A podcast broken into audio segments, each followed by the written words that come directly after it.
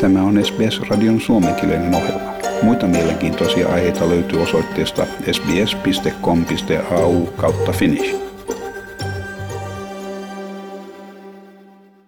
Ajan mittaan australialaisten enemmistö tulee saamaan kaksi annosta Oxford AstraZeneca-rokotetta ja uutiset joidenkin Euroopan maiden päätöksestä keskeyttää tilapäisesti tämän rokotteen käytön – johtuen tiedoista, joiden mukaan joissakin rokotetuissa henkilöissä todettiin veritulppia. Riippumaton parlamentaarikko Craig Kelly on vaatinut Australiaa noudattamaan Euroopan esimerkkiä, samoin myös Nationals-puolueen Matt Canavan.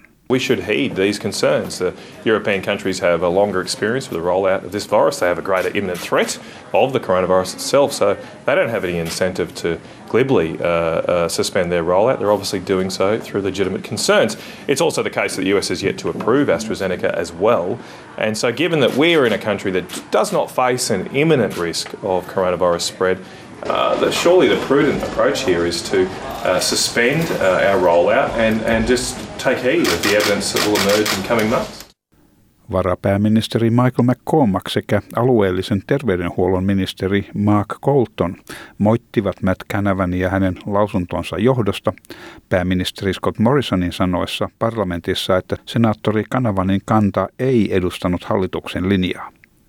Labour-parlamentaarikko Tanja Plibersek puolestaan sanoi eilen toimittajille, että hän ei huolisi Matt Kanavanin tarjoamia terveydenhuoltoneuvoja, lisäten, että tämänkaltainen sooloilu on äärimmäisen edesvastuutonta.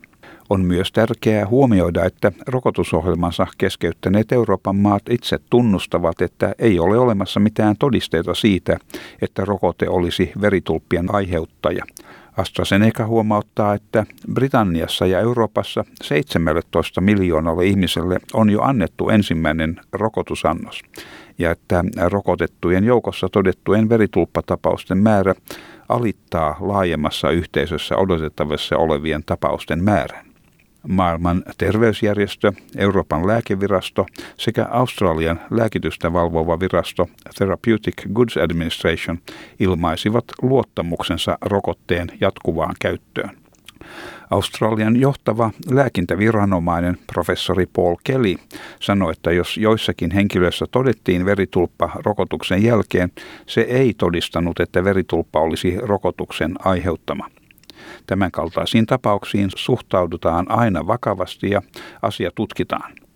Professori Kelly sanoi voivansa tässä tapauksessa ehdottomasti todeta luottavansa täysin AstraZeneca-rokotteeseen ja sen turvallisuuteen, ja että tällä hetkellä ei ole olemassa mitään todisteita siitä, että se aiheuttaisi veritulppia.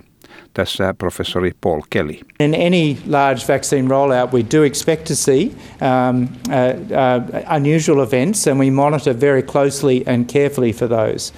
But this does not mean that an event that happens after vaccination has been given is indeed due to that vaccine.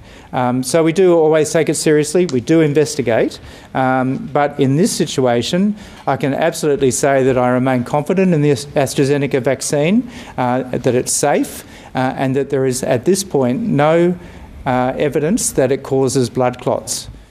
Opposition terveydenhuollosta vastaava Mark Butler sanoi, että Labour luottaa asiantuntijoihin, kuten Australian lääkeaineita valvovaan virastoon ja sen kykyyn arvioida tietoja mahdollisista haittavaikutuksista ja antaa siihen perustuvia tietoja sekä Australian yhteisölle että hallitukselle.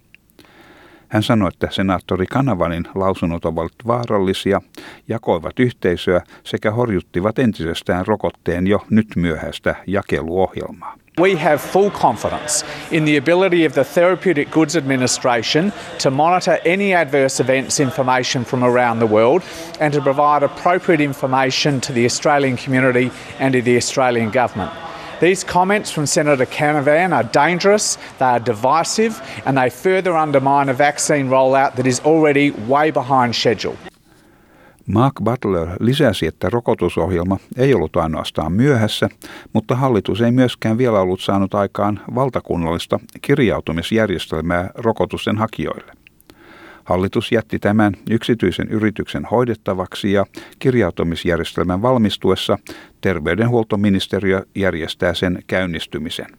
Mark Butler sanoi, että tämä olisi voitu hoitaa kuukausia sitten, todeten, että rokotusohjelmasta on muodostumassa täydellinen sotku, mikä on aikataulustaan jäljessä. On merkittävää, että rokotusohjelman tarvitsemia järjestelyjä vasta rakennetaan. Butler huomautti, että hallitus samaan aikaan kykeni hyvin nopeasti poistamaan JobKeeper-tuen ja muita avustuksia, mutta rokotteiden jakelu tapahtuu etanan vauhdilla. This vaccine rollout is fast becoming a complete mess. It is way behind schedule, and the systems that we need in place are still remarkably still being built. At the same time, though, the government is quick to pull out JobKeeper, quick to pull the economic supports, way too slow, a snail's pace vaccine rollout. Australia on lähettämässä lääkintäryhmän Papua uuteen Gineaan harkiten myös lisäapua tarpeen vaatiessa. Terveydenhuoltoministeri Greg Hunt sanoi parlamentissa, että alueelliseen rokotusohjelmaan sijoitetaan 500 miljoonaa dollaria. Suoraa tukea annetaan Papua uudelle Ginealle jo nyt, mutta lisäavustuksia valmistellaan parhaillaan.